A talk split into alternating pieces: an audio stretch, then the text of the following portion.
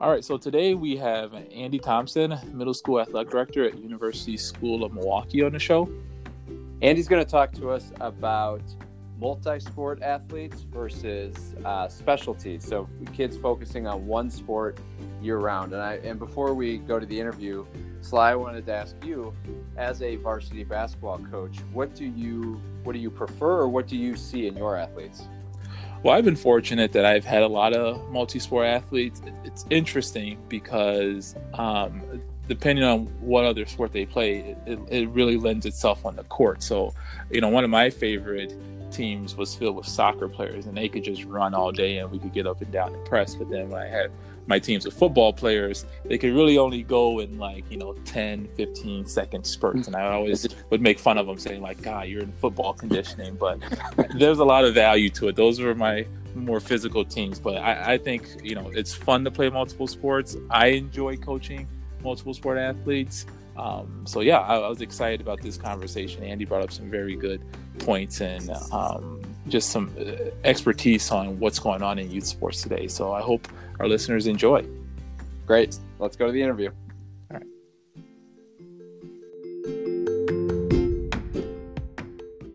All right, we'd like to welcome Andy to the show. Um, uh, Andy Thomson, can you tell us a little bit about yourself? Yeah, for sure. Uh, I'm in my second year at USM as the assistant athletic director and middle school athletic director. Um, essentially, this coming from uh, a smaller school in Madison where I was the athletic director there and I taught PE. Um, and before that, had kind of worked in the boarding school setting uh, in an athletics uh, setting with um, administration, coaching, and then also as a dorm parent uh, at a school called Wayland Academy. So, um, as far as uh, educational uh, work. I've kind of bounced around in a few schools the last few years in a couple of different roles, but um, have kind of landed in in this role at USM and have enjoyed it a lot and have been very thankful for the experiences that I've had um, and the opportunities to work with our students and our coaches uh, to this point. Why did you get involved in sports administration? Good question. So sports have really kind of driven most of my life path, I guess you could say. Um, a lot of my memories from growing up are sports centered. Um, my my dad played college baseball, so sports was kind of a big thing uh, with me and my three younger brothers as we were growing up. Um, I participated really in just about everything: soccer, uh, cross country, track, golf, basketball pretty much any sport you name it. Um, and you know, I, I, never really was pushed into any of that, um, which I greatly appreciate. Um, and in high school, kind of zeroed in on cross country, basketball, and golf, and then uh, was able to play golf at the college level um, at Hope College in Holland, Michigan, kind of straight across the lake from Milwaukee. And what I kind of look back and, and notice when I think about my time as a high school athlete and as a college athlete, I was very fortunate to have athletic administrators that um, were really, really committed to providing a positive experience, whether that was through hiring the best possible coaches or just building relationships with with those administrators. It it really impacted me a lot, and I after graduating from Hope College, I kind of set the goal to eventually coach golf at the college level, and so that kind of pushed me to attend the University of Tennessee, where I earned my master's degree in sports psychology and motor behavior. Um, and again, after I was done with grad school, moved back to Wisconsin and was given the opportunity to work at that boarding school, Wayland Academy, in their athletic department. And in that year of working there and coaching there, I really, really found that I enjoyed the uh, the career um, opportunities that working with students in that interscholastic athletic setting provided. And so from there, it kind of launched to this is something that I really enjoy doing, felt like I had the right perspective and personality to do it. Um, and so that's kind of what had led me into here today. So again, it really it was the impact of a number of administrators that I kind of interacted with um, in athletics in high school and college that kind of pushed me towards it.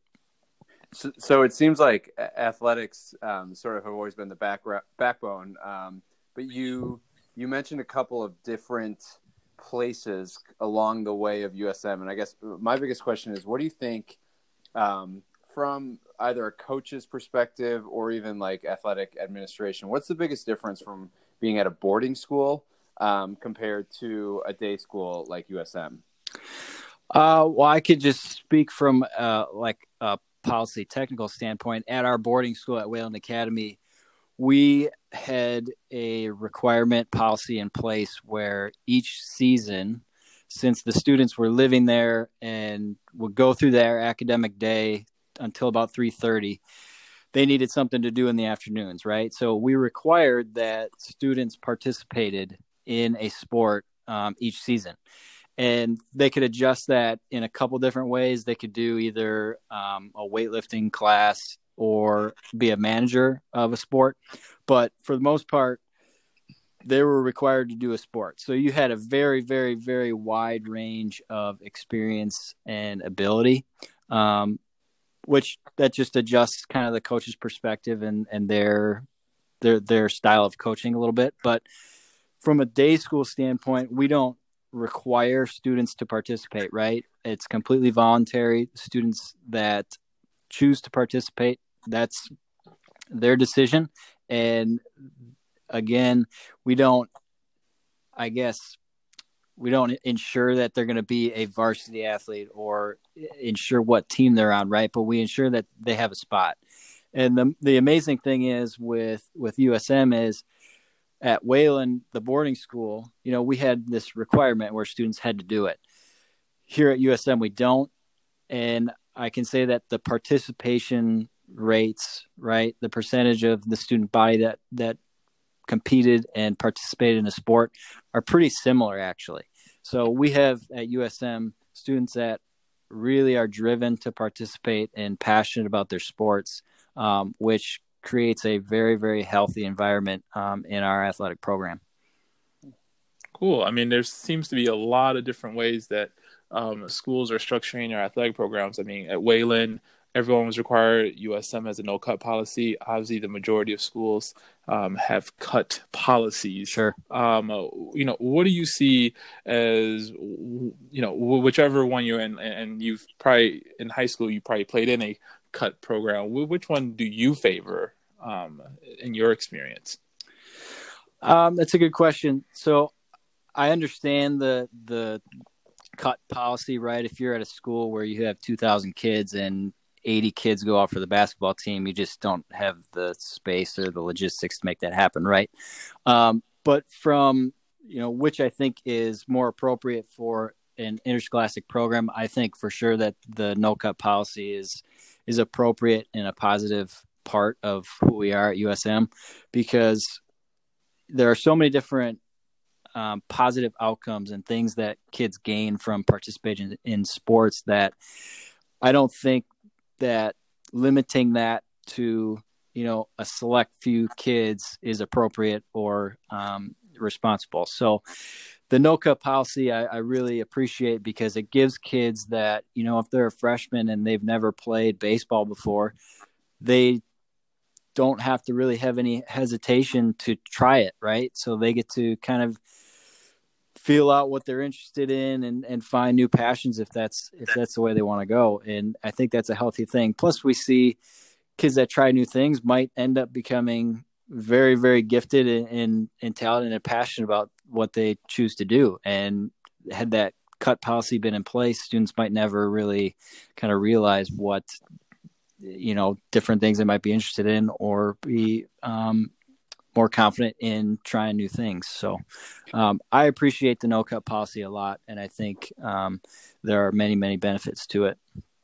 So and andy that last point kind of leads into my next question well. Um, you know, with the the no cut policy and the 100% participation, I mean, you only really are you only know what you experience and those are kind of new concepts for me because when I was growing up it was it was cut policies, There was different layers of teams sure. and things like that. Yeah, me what too. do you think what do you think specifically in terms of participation because you mentioned um, that that you may not know um, you know, seven years from now, if a student is successful and becomes a star athlete of a team, what have you, um, specifically with participations, what, what is the trend with youth sports participation? Because you'll have some people that will talk about the benefits of, of playing sports, multiple sports throughout the year, and some that focus on one. So, what is your opinion on that? Kind of the pros and cons of, of each side. Yeah. So, from kind of the interscholastic perspective, right? We want our kids to try new things. We want our kids to kind of explore what they're interested in because we don't know, like you said, if four years down the road they might find a real talent that they have and a passion, right? Um, kind of along those lines, we want multi-sport athletes because you know it, it kind of goes back to that idea of let's figure out what we're interested in and and and try to be the best we can possibly be at that right?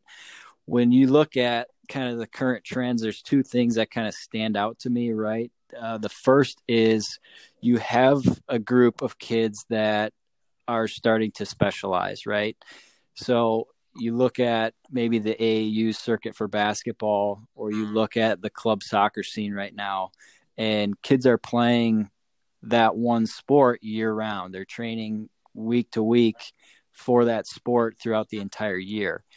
The other end of the spectrum that we kind of see as a trend is we have students that are signing up for so many different things, right? As many things as possible. If their schedule allows for a 30 minute practice with a club team on a Wednesday night at 7:30, right? They're going to sign up. And there's kind of pros and cons to both, right? And I'm not saying either one is good or bad, but I think what's important is when you see the the the both of those kind of ends of the spectrum is trying to figure out what is best for that individual kid, right? So I look back at my experience and I didn't overload it with doing everything possible, but I found a few things that I really enjoyed in, in terms of sports that kept me busy throughout the year, right? I didn't stick to just one, even though golf kind of was identified early on as my favorite sport and the one that I was best at and most passionate about. I would still run cross country in the fall and play basketball in the winter, right? Um, and I think going back to that, we just I think it's important just to make sure that parents and coaches just are recognizing the pros and cons of both, right? And figuring out well which one is best for my individual kid. Um, yeah, and and they're really on on two extremes. I mean, right, you've got right. The highly specialized, like I'm going to play year round, and then I'm going to try everything and not really master anything. It's it's hard finding that balance with everything um, that's out there. I mean, I I definitely get that. Yeah, as I, a coach, I think with the I just kind of go back to a couple different concerns, right, for both again, not saying either one is wrong or bad, but they can be kind of pushed to a limit where it's not healthy for the kids. With specialization, you're starting to see research come out of the effects of just AAU basketball, for example, for kids that play year round basketball. We're starting to see these players in college and young NBA players that are getting knee and foot injuries at a higher rate because all they've done from when they were 13, 14, 15 years old is just played basketball, right? And so, from a physical standpoint, there are concerns when you have that specialization and the level at which some kids do it, right? On the other end of the spectrum, I think the concern is more towards the kind of mental health of a student, right? If if I'm a if I'm a kid and I'm getting shipped from dance class to baseball practice to piano lessons to drama club, like all these different things, right? Every single day, every week. Eventually, I mean, I feel like a lot of kids start to experience mental burnout and emotional burnout um, for those different things, and and a lot of times, those younger students, I think of like middle school students, especially, is they don't have the mental or emotional capacity yet to to handle that or they don't have the executive skills of time management or prioritizing as much as say a high schooler might um, when it comes to those activities so both kind of do have their own kind of unique concerns but again I think it's you know up to parents and coaches just to recognize what is healthiest for that individual kid. I'm always amazed when I hear from college coaches, um, D1 college coaches that actively recruit multi-sport athletes. Yeah. But it seems like that message doesn't get out a ton. Do you think this is more of a generational thing? I mean, Mike, you played multiple sports in high Mm-hmm. school. I did as well. Um, you know, is this just something that I'm trying to figure out when this shift changed to these kind of two extremes? And I, you know, what are your your thoughts about that? I think part of it is that now more than ever, kids have the ability to be more visible to college coaches, and as a result, parents are taking advantage of those opportunities as well. Um, let's say for for a, a kid that's a basketball player and they want to get noticed by D1 coaches, right? They have the ability now to send more video, send more social media contacts, do do things like that to get on the map, right? And I think as a result, they're trying to really focus in on that one sport, and the the the opportunities itself haven't really changed, but I think it's been pushed now that and again it's not from necessarily college coaches but from these clubs these AAU programs they are in some cases businesses right? And these coaches and these program directors are trying to make money. And there is a push saying you know if you don't participate in my program year round you're going to miss out on these opportunities.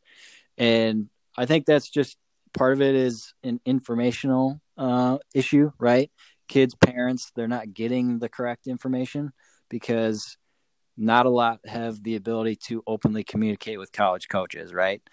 But they have easy access to club coaches in their community or or things like that. So uh, i think that's part of it. Um, i will say that i think there will be kind of a shift back. I think you start you see these things kind of ebb and flow right? Um, and and again part of that easier social media contact more visibility things there are college coaches that are openly promoting multi-sport participation right? And you've seen i'm sure you've seen college coaches say for a d1 football program they'll put up their kind of recruiting board and they'll show that yes 80% of our kids are playing at least two sports right? They're doing football and they're also running track or they're they're doing football basketball and track.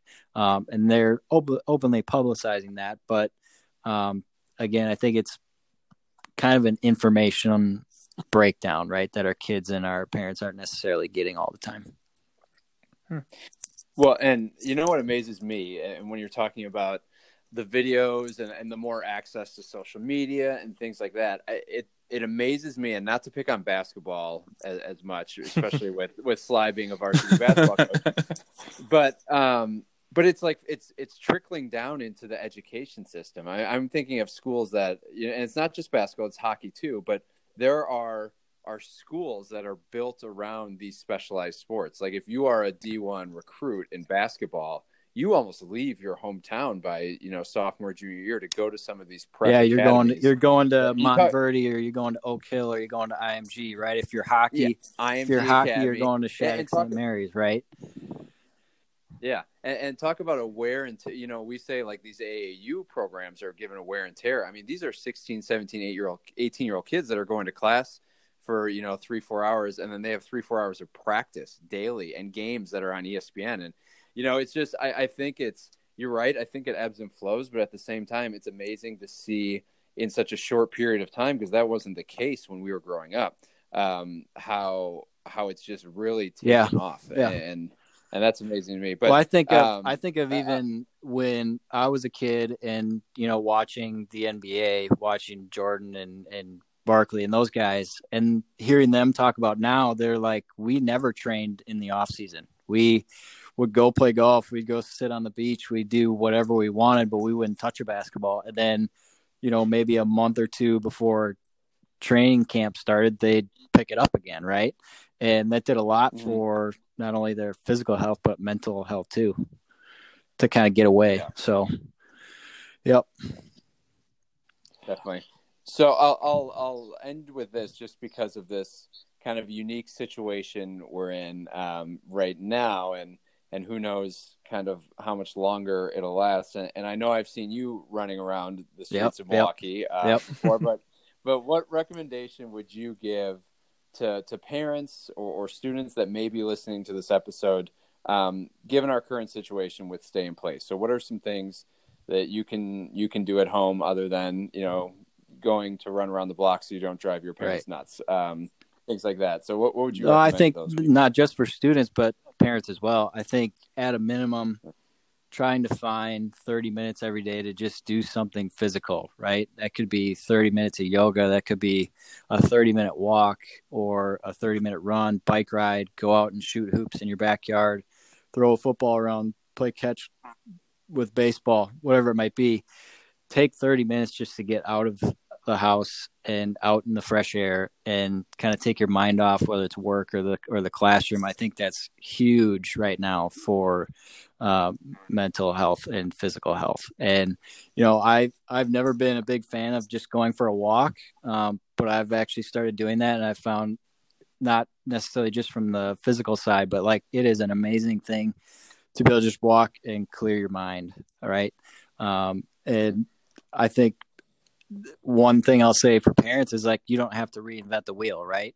There right now are so many different resources online of these programs like for example USA lacrosse has a whole page of stay at home activities for kids to do um, with lacrosse and there are many other programs too that are that are putting out lots of great resources so I would definitely suggest to anyone listening to hop online try to find some unique ways to kind of stay active and and, and mentally physically healthy um, throughout this time because you know we're kind of built to move and we're built to to run around and, and be active. And you know of course research shows that the more we do that the healthier we are. So i would definitely say just Oh, make the effort 30 minutes a day do something physical. Well, that's all we have um, uh, for time. Andy, thank you again for joining our podcast today. Um, we appreciate you taking the time, and uh, Thanks yeah, for having me thank on. Thanks, Andy. Appreciate it.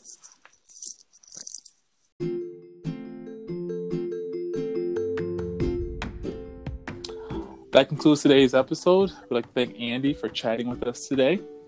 A Curious Mind is brought to you by University School of Milwaukee. If you want to learn more about the USM experience, please visit our website, www.usmk12.org.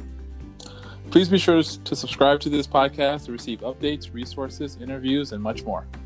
Can't wait to see you next time.